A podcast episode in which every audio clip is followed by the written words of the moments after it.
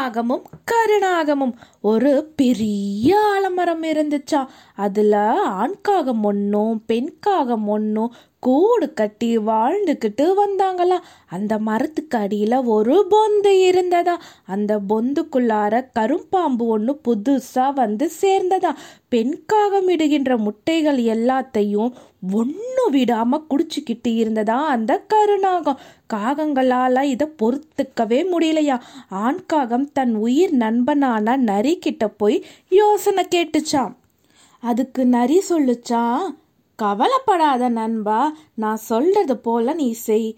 உனக்கு துன்பமே வராது அப்படின்னு தான் அரசியார் நீராடுற அரண்மனை குளத்துக்கு போ அரசியார் குளிக்க போகும்போது கழட்டி வைக்கிற நகைகளில் ஏதாவது உன்னை கவிக்கிட்டு வந்து பொந்துல போட்டுடு.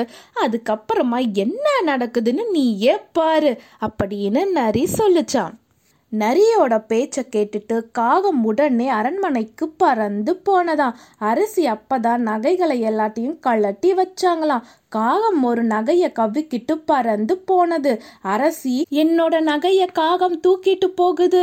காப்பாத்துங்க காப்பாத்துங்க அப்படின்னு கத்துறதுக்கு ஆரம்பிச்சாங்களாம். அரசியோட குரலை கேட்ட வேலையாட்கள் ஓடி வந்தாங்களாம். அரசி நடந்ததை எல்லாத்தையும் சொன்னாங்களாம். வேலையாட்கள் காகத்தை பின்தொடர்ந்து ஓடுனாங்களாம். காகம் பறந்து வந்து பாம்பு இருந்த பொந்துக்குள்ளார நகைய போட்டுட்டு வேகமா பறந்து போனதா பின்தொடர்ந்து வந்த அரண்மனை வேலைக்காரர்கள் காகம் பொந்தில் போட்டதை பார்த்தாங்களாம். உடனே வேகமாக ஓடி வந்து அந்த மர பொந்த பிளந்தாங்களாம்.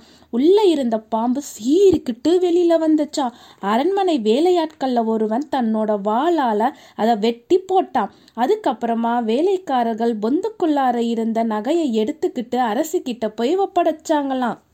அதுக்கப்புறமா அந்த ரெண்டு காகங்களும் நிறைய மனசார வாழ்த்தி பல காலம் வசித்து வந்த அதே ஆலமரத்தில் நிம்மதியாக வாழ்ந்தாங்களாம். நீதி பெரும் பகைய கூட சூழ்ச்சியால வெல்லலாம்.